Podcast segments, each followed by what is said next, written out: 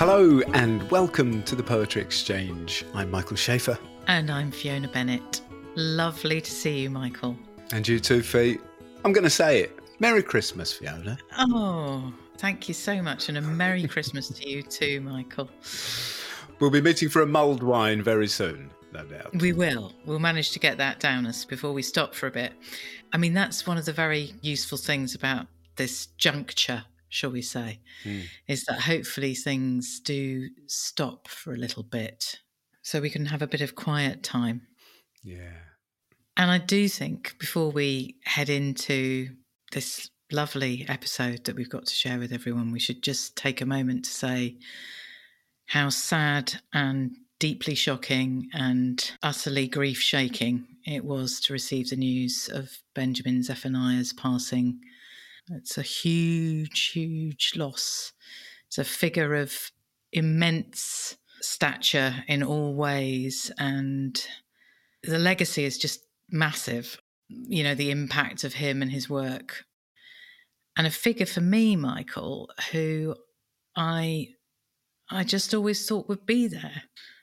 You know, there's something about his presence and that sort of position of leader figure for the art form and everything radical and revolutionary that he did with it, and also everything just brilliant that he did with it. Yeah, I never had the pleasure of meeting him, but I always had a sense that he was a man of his word, that he lived his word, you know, both through his poetry and his activism, which, of course, were completely intertwined. But it's a really, really sad loss. It is indeed. And we will be doing something either on the next episode or as a special moment through the podcast to acknowledge and honour Benjamin Zephaniah's work. So stay close and we'll let you know what that is and when that's coming. We just want to take our time to think about that and to extend at this point all our thoughts and wishes to those who were close and knew him well, his friends and his family.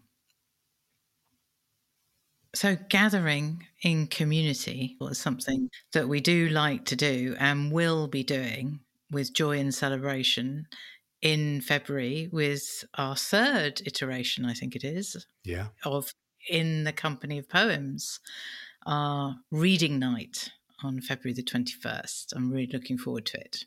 Yeah, it's going to be a really great event. People have responded so positively to the two that we've done previously, as well as people who, you know, friends of mine that kind of joined that are not necessarily people that would go home after a long day's work and pick up a volume of poetry, but who absolutely loved it. So it's brilliant that we're going to get to do it again. If you've not attended one before, it's an online event. The lineup is yet to be announced. We'll keep you updated with that. We do know that I'll be there and you'll be there, Fiona, and our dear friend Roy McFarlane is going to be there as well. And then we will flesh that out with the most extraordinary array of readers of poems, and it'll be a really beautiful night. There is a link, I believe, Fiona, on our website that will take you to an Eventbrite page and you can book your tickets there. And it is, for us, a fundraising event. Yeah. There are a few things that are, what can I say? The budget line is looking as slender as my Christmas tree, which has lost all its needles. Yeah, and it helps us to keep making the work that we do. And so your support is really, really appreciated and of great use to us. Now, Fiona, I feel we should kick on into the episode. This is a rerun. What do we call it? We don't call it a rerun. Revisit. A reboot. A revisit. Yes. Of an episode that we released back in 2018. Gosh, over 5 years ago, with Andrew Scott, the most extraordinary actor who I've had the pleasure of working with and enjoying on stage and on television. And he was kind enough to share the poem that's been a friend to him. And if you've not heard this one before, you're in for a treat. And if you have, it's so worth a revisit. So you'll be hearing myself and Michael talking about Love by George Herbert, the poem that's been a friend to Andrew.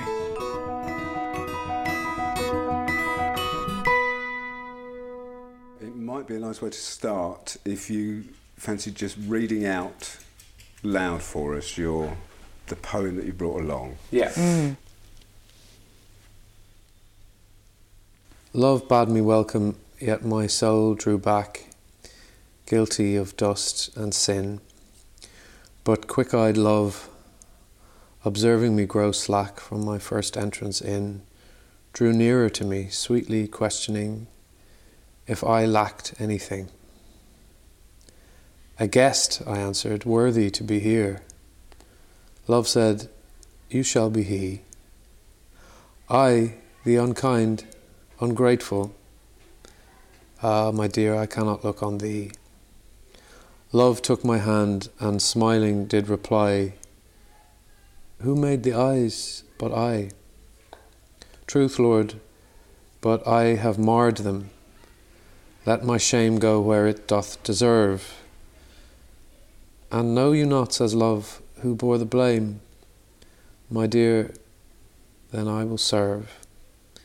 You must sit down, says love, and taste my meat. So I did sit and eat. Where did you come across this? It's actually quite new to me. I was thinking about poems and I've always loved poetry, actually. I've had a relationship with poetry since I was a kid. We used to do these kind of poetry competitions, I suppose you call them. Like reciting? A little bit like recitals, mm-hmm. Yeah, and sort of. Mm-hmm. Lovely. And you do Seamus Heaney or Paul Durkin or W. B. Yeats or a lot of the Irish poems. Mm. Because of course, in those that's where I would have learnt about what acting is. So if you're sitting there and your peer who's eight, and you go, oh my God, he's done that so brilliantly. I understand that. I didn't understand that about the poem. Mm. But it forces you that only your way is going to be right for you. Yeah. So even if some kid says the poem in a completely different way, you have to try and do it your own way. But this poem has been a friend to me because I associate it a lot with Catholicism a little bit, which is something that I feel I've escaped from. We grew up in Dublin and it was very Catholic, kind of upbringing. And I think since my Catholicism lapsed, in my adulthood, I think a lot of people of our generation have looked for something to replace it. And it's why I think spirituality and mindfulness and all that stuff that everybody really looks for now. Mm. And so the idea of love in its really simplest form, and the poem is called Love, and really appeals to me that actually you resist it and you resist it and you resist it and you resist it because you think, because there's guilt and shame are mentioned a lot, which are, to my mind, very associated with Catholicism, and something that I really struggled with about, not so much anymore, but certainly in my youth, about shame and guilt and all that kind of stuff, and that you actually, that the attempt with all religions, I suppose, is to get somebody to sit down and love themselves in some way.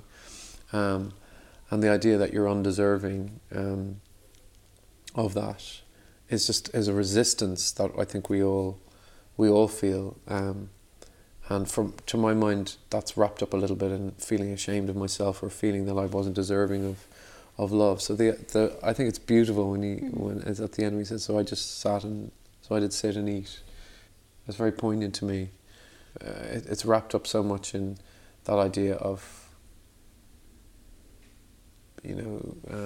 loving yourself, and because I do feel that that's something that is the key to our happiness, because you can't give it out if you don't have it for yourself. Mm. It's just struck me as funny that. You've brought one where there is a conversation. The poem itself is a conversation. Within it, quite, yeah. So yeah, and there is. It's kind of dramatic in the sense there's dialogue in it. Mm. But this one, I don't know, something like, I think with all art, I don't know, weirdly last year doing Hamlet, the word that I said in the wings every night before I went on was love. It's weird. I mean, I genuinely didn't say that to sound like, you know, wanky about it, just go. But that to me is what, like, all art is. It's somewhere in there. Mm. Somebody said to me that our art is, the purpose of any art is to teach us how to live a better life. Mm. And to live a better life, you've got to love in some way. And something just being really simple, because Hamlet, for example, is a play about revenge and grief and murder, and it can be, you know, there's war in there. But I think it's a play about people who are struggling to love each other or struggling to hate people that they actually love. And just to say that word, that I love those people, because there's a pressure, I think, in this current age for us to not love people, to have a stance, because we're so angry that the world is separating so much. But it's to try and understand, and I think the reason why I think that's so beautiful here is that love, when he says, "Love bade me welcome," it's the first thing. It's not like there was any struggle, you know. He says, yeah. "Welcome." And he is sweetly questioning if I lacked anything. What a brilliant thing to say. Mm. If I imagine someone saying to you, do you lack anything? Mm. I think we could all answer that really directly, you know. If someone asks you a simple question, it's much easier to give you a simple answer.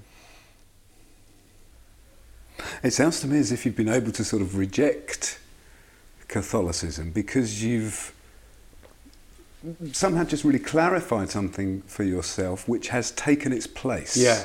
And for me, I think, yeah, religion has served a purpose. Yeah. You know, and it's about coming together of people and a community and singing together. Yeah, absolutely. And stories of what it is to lead a good life. Yeah, you know, exactly. Serves a lot of really useful things, and actually we're all trying to find our way to get back to some of those things for ourselves. Exactly, that's exactly it. That the idea of community, you know, that idea of trying our best, and but I suppose it's just that there were things, you know, I suppose in relation to sexuality or just morality that I felt I just disagree with. So there is a religious aspect. He says, "Truth, Lord." Mm. Mm. Yes, I thought that. It's almost like God is love. Love is God. And you know, and of course that's got a whole bunch of religious connotations, that idea of God is love. But it, in the way that you're talking about it, kind of love is your God almost. Yeah, exactly. That is what I feel, and I do feel that. It's so lovely, this, in this poem, that, you know, the personification of love in these little individual acts, like you were saying right at the beginning, that but quick-eyed love, observing me grow slack from my first, it drew nearer and quickly, you know, it sort of caught me, could see that I couldn't come in. And so actually that idea of physical presence is very strong in this poem. And that, quick-eyed. You know, this is what we can, lovely, isn't it? What a gorgeous thing, love, somebody who's quick-eyed. Quick-eyed love, isn't that great? Yeah, quick-eyed love. It's so beautiful because of that idea that, you know, if you are loved, you're able in a second to see if somebody is upset or vulnerable or what somebody needs. Or what somebody needs. It's quick-eyed because it means that you are really observant. It's so beautiful, and I don't know, it's kind of light in a way that's nice. You know, you know, it's not serious. Yes, there is that physical thing. Yeah, love took my hand. Yeah. I mean, that's just such a deft move, isn't it? To kind of just go, the poem's called Love, and love is a person in a room. Yeah. You know, and to simultaneously escape any problem of romantic love, or you know, we're not in that room at all, no. And we know we're not in that room. It's amazing. But what's so beautiful about it is that I suppose in a way you could be in that. He could be in that room, you know. Like you could go. Yeah. As what happens so much, I think, can happen in relationships is that people feel that you resist it. You go that actually, you know, in the sort of Hollywood scenario, we think, oh yeah, I love somebody, therefore I can be with them. But I think what happens a lot of the time is people resist the people that they love because it's too much, or they feel that they're not worthy of that love, you know, that it'll some way it's going to hurt them, because the love isn't within, you know. So I do think that if you don't feel like you're worthy of it, you can't get access to the thing that you actually really, really need, and that's terribly sad. I cannot look on the... Conor McPherson has a beautiful... I think it's in the Weir. I can't remember what the exact line is. And he says, he loved her so much he couldn't look her in the eye. It's so amazing. Oh God, it kind of breaks my heart, that. Yeah, that says it. Yeah. They can't even look at the thing that I need and love. Yeah, you're absolutely right. It is, we can be in that room in this poem too, absolutely, of course. Yeah, I mean, it's actually not the way I relate to it in a way, but in a way it could. No, it's great that you're bringing, it's great that we're discovering that about it, because I think, you know, like you, it's not my first... Yeah. Because of the tone of it somewhere is not that, but actually its significance in that way of loving one another is huge, actually. Yeah, it manages to include the possibility of all of the various kinds of love I think you can think about, without specifically pointing to any of them, which is kind of amazing. It is. Yeah. I wanted to ask you about Truth, Lord, but I have marred them. Let my shame go where it doth deserve. And know you not, says love, who bore the blame? My dear, then I will serve. That's the one bit I go, oh, I'm not quite sure what's happening there. So I'm okay. I'm like, I have marred them. I've marred my eyes. I'm okay there. And then let my shame go where it doth deserve, which is not here, even though I'm hungry. Yes. And know you not, says love, who bore the blame?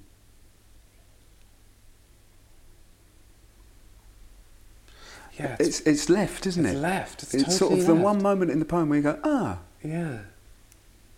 Yeah, because that doesn't seem like my dear then I will serve, seem like an answer to that question. No. The fact that there is that sort of break in the line. Yes. Sort of, it seems to indicate that there's just some space where that question is left hanging. Yeah, exactly. It's quite theatrical in a way, isn't it? Yeah. How do you see that, Faye? I mean, there's a question about who is saying, my dear, then I will serve. Yeah, that's true. Potentially. Oh, gosh. My dear, then I will serve. So I took that as love serving. So did I. Serving the moment. He says, I will serve. You must sit down, says love, and taste my meat. So I'm going to serve you. Yeah. So But it could be. Whoever what we're calling the visitor. Yeah, exactly. So the visitor could almost be saying, my dear, then I will serve. And love says, you must sit down. Oh, yes, wow. Yes. Oh. The question is an extraordinary question. And know you not who bore the blame. So if I were to say that in a colloquial way, you'd say, well, who's to blame for that? Whose fault is that? And it's wonderful that would be left open. Because in a way, I suppose then that's suggesting that by not responding, by there not being a direct response to this question of whose fault is it, it's kind of almost suggesting to me that it's just not a relevant question. Yeah. Lovely. Yeah. Yeah, lovely. There's nothing helpful down that route. Yeah. Exactly. Yeah. It is, as you say, it's an irrelevant... So, okay, let's say the answer... Let's say it was the answer to that was, it is, you know, my ex's fault or my granddad's fault. What are you going to do with that? Where does it get you? Yeah. How does it move you forward? Yeah. It's very interesting that he says, and know you not, says love, who bore the blame. That he says that rather than, and know you not, says love, who is to blame. Yes. Mm. Who bore the blame is a completely different thing. That's right. I suppose what it is it's like that thing, you're playing small doesn't serve the world. Mm. Yeah. So that if the all-encompassing, non-specific love, as this is, which covers all the loves, is saying, "Come, what you're welcome," and I'm saying, "No, I can't come in. I've got to go. Don't look at me." It seems ridiculous that somebody would say, "No, I can't come in to love," doesn't it? Mm. You'd think, "What? Just go in," and he has to be persuaded. I mean, for me, it's just a moment of going, "That's taken care of." Yeah. Yeah. Not dismissed. It's understood to be full of all that difficulty and pain, but it's taken care of. Yeah. Because if you fixate with that, then we're not going to sit here together. Matter. Exactly. So let's just sit and eat. It's not talk, is it? And people talk a lot. You know, I love talking, but you know, and it's again, you know, in the theatre, the great actors are the ones who are able to listen, so that like you can have a line that means one thing on one particular night, and then on the next night can mean something else. You know, if you're alive to the other person, if you're listening to the other person, and that's getting harder and harder to do. It is, isn't it? In the world, I think. Well, yeah, the whole idea of a hashtag at the bottom of a screen now is to sort of type in what you think. So it's rather than... It's not to sit and eat or sit and watch or sit and listen. It's to make your voice heard, even if you don't want to speak. And sometimes we should be allowed to reserve the right not to say anything. I just want to ask, because... You said a few times it's come to me, or it's recent. I just wonder how you first met it, or if you've known it for a long while and then you've just picked it back up. No, somebody sent it to me. Somebody very close to me sent it to me. Great. It saying that I would love it, you know, and I did. Yeah. Yeah. It's off in the way. I love when people send you things that are bits out of a book or a picture or something that you go, because it's quick-eyed, isn't it? You go, that person would, you go, I it's a lovely thing to be able to do. Love. Love bade me welcome, yet my soul drew back, guilty of dust and sin. But quick-eyed love, observing me grow slack from my first entrance in, drew nearer to me, sweetly questioning if I lacked anything. A guest, I answered, worthy to be here. Love said, you shall be he. I, the unkind, ungrateful, ah, my dear, I cannot look on thee. Love took my hand, and smiling did reply, who made the eyes but I? Truth, Lord, but I have marred them. Let my shame go where it doth deserve.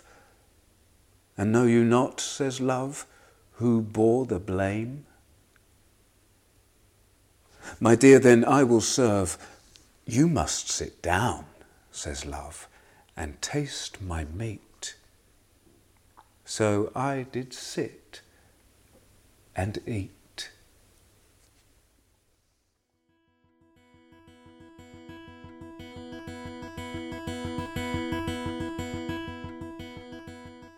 That was Michael with the gift reading of Love by George Herbert. Oof, it's like a warm bath for my ears. That's a bit of a bad image, isn't it? Anyway, it's better than that. That's all I can say. A hot sauna. I don't know. It's fantastic. I mean, the voices in the conversation and your voice on the reading as well. It's just beautiful to hear that poem and that theme of love in all its forms, kindness to self, kindness to other, welcome, visit. All those things feel like good themes for this time of year to me. Yeah, exactly. So our enormous thanks to Andrew for bringing that beautiful poem along with him and for sharing it with us and allowing us to share it with you. Now, Andrew Scott has recently been doing a one-man version of Uncle Vanya by Chekhov. His is just called Vanya. Simon Stephens has done the adaptation, and it had a frustratingly short run in London's glittering West End, and I managed to miss it, Fiona. However, I do know that you saw it. Oh, I did indeed, Michael. I mean, definitely in that handful of theatre experiences all time will remember forever. He's such a fluid actor.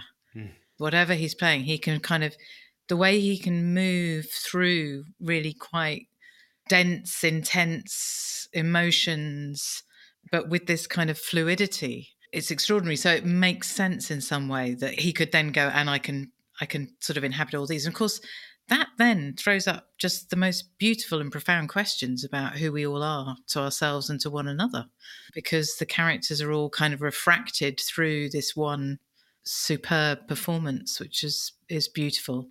So I really recommend people catch that on the NT Live. Yes, I was going to say the good news is, for those of us that did manage to miss it, it's been filmed for NT Live. So it's going to be in cinemas from the 22nd of February. 2024. I can't wait to catch up with that. I'm really looking forward to it.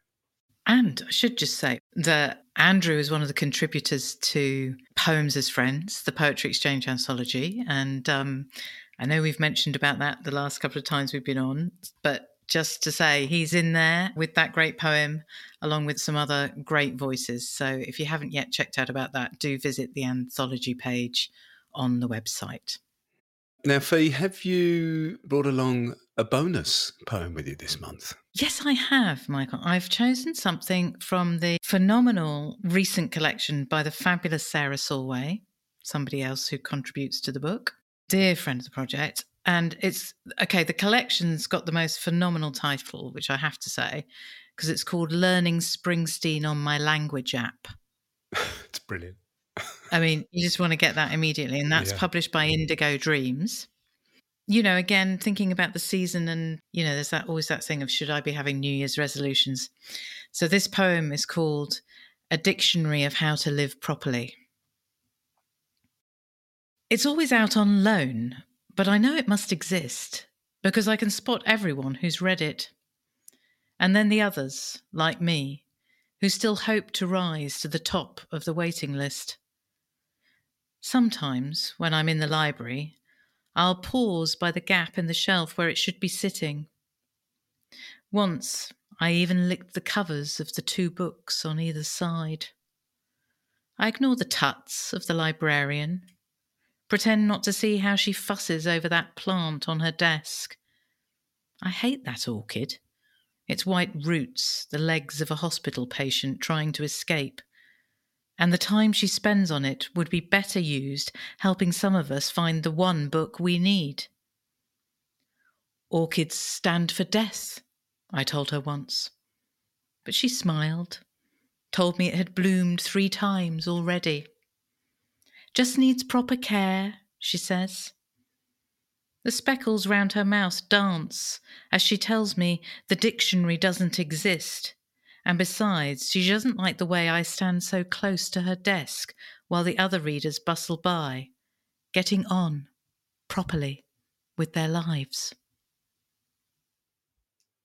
Oh, I love that, Fee. Thank you. I love Sarah's voice. I think it's really just great. That's about all we've got time for this month. We'll be back with you next month. Until then, happy holidays, and thank you for listening.